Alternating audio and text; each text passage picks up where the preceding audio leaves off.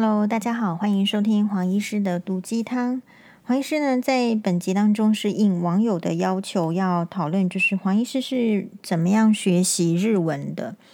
好，首先跟大家报告一下，黄医师是这个从。大一的时候开始学习日文，那这个学习日文并不是是单纯的，就是说什么学校的选修课什么的。在我们那个年代，我们是什么年代呢？我们就我们那个年代就是呃，学习日文是一件很夯、很热门的事情。比如说大学里面，如果你要选修日文的话，有时候还挤不进去。好，那嗯，我目前呢，就是说，因为是网友提问啦，不然的话，就是说我也没有什么资格跟大家就是讲说什么学习日文要怎么学，或是学习英文要怎么学。只呃，我我有个感想是这样子的，就是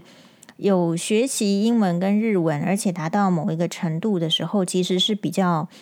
比较自在的。比较自在的意思是说，你可以。呃，用你自己的语言能力，然后去获得你想要知道的第一手资料，你不太需要翻译。好，所以比如说像我没有学法文的话，我如果想要知道关于这个法国巴黎的一些事情，或者是一些法国的这种文化的话，就必须透过翻译。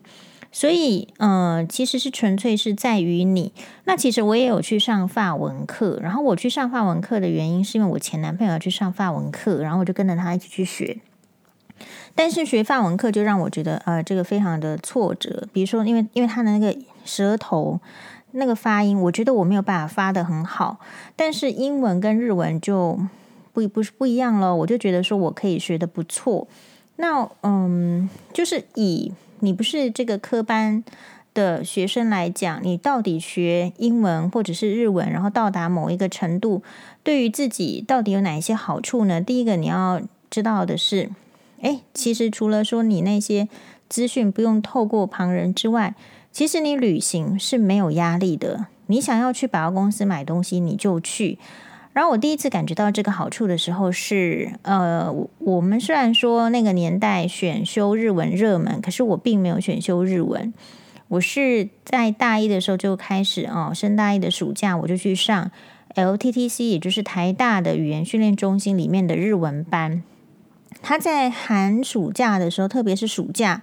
都会有那种，比如说一三五，然后一次去，然后上三个小时这样子的日文课。所以，呃，我把他的这个三年的日文课程都全部学完了。哦，那当然对，对于对于一个念长庚大学的黄医师来讲。这个蛮需要毅力的，因为除了寒暑假要上课之外呢，中间也是要上课的。中间就是一周两次，比如说可能是一三或者是二四。那于是我就要就是下课的时候呢，就从你知道吗？林口对不对？然后就要搭车，然后搭到台北，可能去上那个六点的课，然后上完了可能已经八点半，然后等我再回到这个宿舍的时候，其实已经十点了。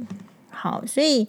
嗯、等于就是我就是在这个大学里面呢，就完成这件事情，然后你会渐渐的体会到好处。比如说，我好像是在大五的时候有去日本玩，然后那个时候大概就已经学到某一个程度。然后我们好像要去一个地方，我记得需要搭渡轮，可是呢，那种地方就是比较偏僻的，你不太知道说下一班到底是几点来？然后这个时候呢，你跟他讲英文又不通，所以你也只好就是鼓起勇气，然后跟他讲日文。然后那个瞬间，你会觉得有学日文真的是太好太棒了。然后另外是因为我第呃去日本的时候，还有去东大，因因因为呢，这个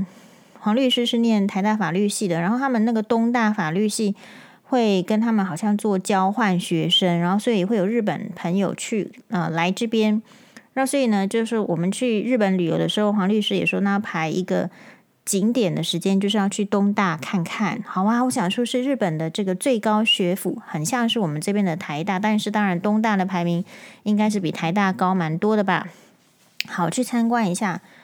那我以为就是说，印象中那个东大是很，就是我们知道的是非常难挤进的窄门，然后进去，我想说哇，在这个地方如果我讲这个破日文的话，好像也不 OK，所以一开始好像要问什么问题，可是当我说英文的时候，竟然连东大的学生都好像如鸟兽散一样就跑走了。哦，在我，我现在讲的是当年那个年代，好，所以这样子就更让我体会到，就是说，如果你想要在日本，是不可能不会日文的。好，那我自己的话，嗯、在旅游方面，因为我比较喜欢把钱花在日本，因为我觉得 CP 值是比较高的。就是我自己很喜欢吃比较东方的食物，包括日本料理，生鱼片呢。哎，也是你要去吃那个日本很新鲜的，然后寿司你吃过日本的很很好吃的。总而言之呢，就是日本有很多元素是我喜欢的。那时候包括日剧，包括它的比如说日系的这个彩妆啦、日系的衣服等等哦。所以你就是因为有兴趣，所以你去学日文。然后我自己觉得很幸运的是说，我觉得那个起步起头学语言的地方非常重要。黄医师的嗯，日文跟英文如果要自夸的话，当然也是不错。因为你如果跟比较差的人比的话，我们当然就算不错。我的日文程度目前大概是到怎么样呢？比如说，哎，印象比较深刻的就是我自己的话，因为就是有学日文有好处啦。我工作上的话，因为常常有时候会有那个日本医师来交流。然后，因为我在学习日文中，所以如果给我机会，比如说去接待日本的外宾的话，我也很愿意去。嗯，对。然后，所以我在那个接待日本教授的时候，就认识了，嗯，就是很有名的那个日本的那个视网膜科的教授。那为什么会认识呢？其实也是因为，就是我们眼科的这个科内的老板知道我会讲日文。然后，所以呢，你要跟日本人这个等于说接待或是怎么样的话，其实也说英文，当然他们也会说，但是说日文感觉好像很尊重，对不对？所以这个时候呢，这个黄医师就跟其他的住院师比起来，我就有比较有机会被 selection 出来，被选拔出来去担任这个接待的人。所以我接待日本教授，就是帮忙这个科内的老板们，哈，帮忙科内的教授们接待日本教授好几次。那这样子的话，也说实在有增进我的眼界。然后有其中呢，你跟这个日本人的这个接待啊，那个是要很谨慎的，就是要照他们的，比如说守时、他们的严谨，然后讲话可能要用一些，就是一定有一些讲话的敬语的方式。好，或者是说我们拍照，对不对？在日本教授要回去的那一天，就要赶快写信跟他说这个拜拜哦。在台湾的一切，很感谢他能够来这个学会演讲。然后呢，而且就是就是随信附上这一次旅行拍的照片。然后日本教授也很好，他也是会回信。好，但是我之后呢，我没有说常常这样子，就是往这个书信的往返，因为觉得人家也很忙，而且我们这么小咖，对不对？然后，可是因为我小孩子出生的时候是呃天生食道闭锁，那就是其实很艰难啊、然后这个手术的部分有想要在，就是说，因为因为台湾的话，医生虽然也很好，可是会跟你讲，就是如果没有成功是怎么样的。因此呢，就想要去问问看国外的地方是怎样，所以我们就有去问日本，有去问美国，哈。美国的医生呢是呃台湾的林口长庚的这个小儿外科主任推荐说可以去问问看他，然后呢日本的医生是我自己问我们那个呃认识的日本的眼科教授，然后我写信给他说其实我没有没有抱持什么就是说希望，因为真的不是很熟，但是呢日本教授就是人真的非常好，他呢就是他就说他会帮我问。而且他后来就是真的帮我问到了，呃，就说那如果是这样的情况，是不是就可以去考虑，呃，去问一下，去安排一下这个咨询，好，是东大病院，也就是东京大学附属医院的小儿外科的主任，然后就帮我们就是联系，然后可以看到他写给就是我认识的眼科教授，日本眼科教授写给那个东大小儿外科。主任的这个信里面是写说啊，这个我是这个台湾的眼科医师，然后小孩子是这样子，然后就说他日文的程度方面呢，大概就是 communication 没有问题。好，所以我们就就去，那就去的话呢，呃，就是所以我说我的日文程度大概就是我带呃去跟这个日本小儿外科的这个主任在对谈，这中间是用全日语沟通的，因为我当然英文也可以，好，我们这个医生讲英文一定没有问题，讲医用英文一定没有问题。可是，嗯，我会担心，如果他英文不是很难了解，或是他讲的英文我不是那么了解的话，万一这中间有一些误会，好，那我宁可就是就就试着讲日文，因为我说大概还没有办法说的，就是非常好。可是我听力是其实大概会有七八成是 OK 的。好，那所以这样子的这个当下，其实那个时候我也我瞬间也蛮惊讶，就是 我的日文的能力，因为。这个，所以为什么？所以你问说为什么学习日文？我觉得第一个是在兴兴趣，然后第二个是找对学习的地方。我觉得台大语言训练中心的日文课程就是非常的扎实。然后你一个地方它有一个规划，觉得扎实，呃，然后你它会他会叫你去参加那个检定考日语检定考，然后你还会有一些考试的压力。所以你会不断的增增进能力。那当然，我们那个年代就是不像现代那么幸运。我觉得现在有很多的日文的学习软体都非常棒，比如说 Easy Japanese，好，这个软体就是我之前有分享，或者是说现在很多 Podcast，那都会有一些听力的练习。因为你如果去参加这个日文的，至至少我的感觉就是那那个在参加日文检定考的时候，可能其实比较。难的部分其实还是听力，因为他不会考你说嘛，所以主要还是听力，你要会听啦。因为其他都可以，就是就是可以抱佛脚嘛。但是听力就是扎扎实实的，你你听得懂就懂，你听不懂，而且他讲很快。好，那所以我觉得现在的人在学日文应该是更更轻松愉快，因为有太多软体可以帮助你。比如说我最近呢也下载了那个日文的软体。现在有点就是嗯、所以这个地方我觉得很重要，然后老师也很重要。然后学习日文课，我印象很深刻，就是比如说可能在第二集、第三集，就是在前面，它总共是我有点忘记几集了。总而言之，就是他的课程我都学完了。然后我在里面的代号就是扣桑。然后有一次是要讲，就是你的这个偶像，嗯，就是日文课讲偶像。然后我的同学们都讲什么这个木村拓哉，那只有我我讲我的偶像是 Antonio Inoki 桑，就是猪木。然后把这个日文老师呢这个吓一跳，从此对我刮目相看。那我说现在的人是因为他的这个软体很多嘛，像我就下载什么呃呃日经，你你可以然后那个 trend 呢，就是说你那个 podcast 还有很多可以训练你听力的。那我那个当年的话，可能就是就是这方面的资讯没有那么多，所以其实就要很靠自己去想办法，想办法就是，所以你要很好的地方学习，要好的教材。然后我觉得日文比较难的是，第一个我会觉得越开始的语言训练一定要跟外国人学，而不要跟这个就是台湾人或者是怎么样学。因为你想想看哈，我们自己如果在讲台语，或是讲像黄，你如果要跟黄医师学，虽然表面上是台湾人，对不对？可是其实我的台语讲的蛮破的，所以呃，你一定要 local，你一定要跟 local 当地的人学，你才会学到比较漂亮的这个发音。那如果你学到比较漂亮的发音，或是你的发音准了，你那个听力就会跟随着比较好。然后说跟听好了之后，其实读跟写就是靠自己的，就是用功。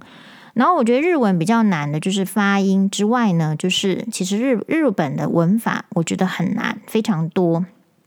啊。我觉得英文的文法还没这么这么这么多，这么搞刚。然后日文的话，真的是有很多的文法。然后所以我有一本就是。它是什么中文版的日本语文型词典？那我很喜欢它这个哦。比如说，它会有一个，就是其实就是有一些这个这个这个分类啊。比如说，诶，我看一下翻译什么，反正就是什么动词动词加do dake 好什么之类的。然后它就会有四种 dake，光是光是四种。比如说，你翻到 两百五十二页，光是 dake 的用法就可以写好几页。然后他写好几页，他除了帮你分类之外呢，他会帮你分析那个呃文法，然后下面就会有，因为要用文法嘛，它就会有日文写的，呃，然后呢下面会有这个动词，哎，中文，比如说このリンゴ 持てるだけ持っていていいよ，哎，我现在讲的蛮烂的哈。那有一堆苹果，你能拿多少就拿多少。那我是这样学，所以比如说，那接下来我就会把那个日文呢，把它就是用尺把它遮住，然后就看到中文，然后我再把它用日文翻起来。好，所以这个第一个是下苦功的部分，然后第二个就是说，你一直在下苦功呢，久了你就对这个日语言的学习就没兴趣。 然后，所以后来我这个呃 LTTC 的课程学完了之后呢，就是有一个契机，就是本来是呃黄这个黄律师 One by One 讲学日文的的老师，就是他请一个日日文老师跟他 One by One 的教学，比如说一个一周就是三个小时。那因为他要去那个英国留学。好，所以就接着就由我继续，就请这个日文日文老师，就一周一次，然后一次三个小时，然后每周上课。然后这时候日文老师的话，就是因为一开始就跟他讲，好像是以留学为目标，然后就有一些做准备。然后后来觉得好像渐渐的，就是你知道，如果是这样的话，课程就会很枯燥。然后我就开始跟他询问说：“哎，我其实有喜欢看一些杂西杂志。”然后里面的文章，其实我想要，就是可不可以用阅读这个文章的方式，然后来学习。所以有一阵子我的教材其实是这个《Domani》杂志，然后有一，然后二十五 ANS 杂志哦。那这样子的话，就增加很多乐趣。然后渐渐的，其实我喜欢看的杂志的日文，我就通通懂了。啊，因为我的兴趣就是这样嘛，所以你这个美妆的用语啦，还是这个杂志里面女性的这个 k 就是那个肌骨哈，那个嗯，或者是这个衣服的用语，那我都会了。我越会，我就越容易在日本百货公司发挥。对，嗯，然后我觉得学习语言还有一个重点就是不要有压力，可是每天学，就是你每天都会碰到一点点，然后你看到。呃，有练习的对象的话，就是赶快去练，啊、哦，就是如果有日本日本人可以说话，你就赶赶快跟他说日文。所以，比如说黄医师的门诊，如果是看到日本人的话，我一定是说日文的，就是我不要害怕嘛，就是他觉得你说的不好是一定的，因为你就没说的那么好。但是你为了要变更好，你一定要开口说、开口听，要有 interaction，要有互动，然后才会知道你不好的，然后才可以进步。所以学语言大致是这样。当然，你就是有时有时候你学一种语言，比如说像我前夫，他也不会说日文，可是呢，他就会来说我我日文讲的不很烂，或是讲的没，其实也没有很好。但实际上，他那个在泰国有个房子出租给日本人的时候，那个什么收租什么，还是我给他写日文去的嘛。所以有时候你学语言是这样子，你当然就是。你你不要去听那个说你不好的人，因为你本来就不目标不是要变成就是 native speaker，你并不是需要很多的很好的语言的能力。我们凭良心讲，比如说我的话，我觉得，哎，如我可以这个跳起来听 B B B B C 讲英国戴安娜王妃这个死亡那时候，一九九五年的时候，B B C 讲戴安娜王妃的事情，我已经全部听懂了，那就 OK 了。好，那我如果愿意的话，我要看那个宫内厅介绍这个日本这个雅雅子妃或是天皇，诶，我打开我听懂，我觉得我觉得 OK。所以语言的能力跟程度，不要因为害怕别人说你不好，然后就不敢讲，然后或者是不敢不敢说出来，因为其实是取决在你觉得你现在学到的是不是够。像我的话，就会觉得其实我学的是够。但是够了之后呢，我必须要保持它不掉下来，因为语言就是这样，就是你只要不碰，没有需要，没有用到，其实它就是一定会掉下来。比如说，就会讲的没有以前那么好，那么顺。诶，说到说到这样子的话，我觉得我应该建议我的日日文老师，他应该去用那个那个 Clubhouse，对不对？有邀请码，然后呢，你就是在里面通通都是讲日文啊，用说用说日文。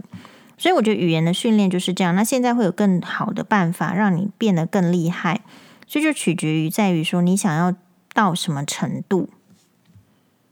拥有语言能力哦，不是让人家来称赞你的，但是有可能会让你获得更多的机会。好，比如说黄医师是因为会日文，所以有机会，就是说科内要招待日本教授的时候，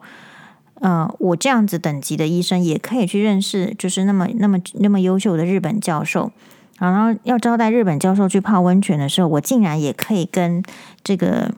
这个日本的女教授主任一起去泡温泉。好，就是那种很很贵的，好北投，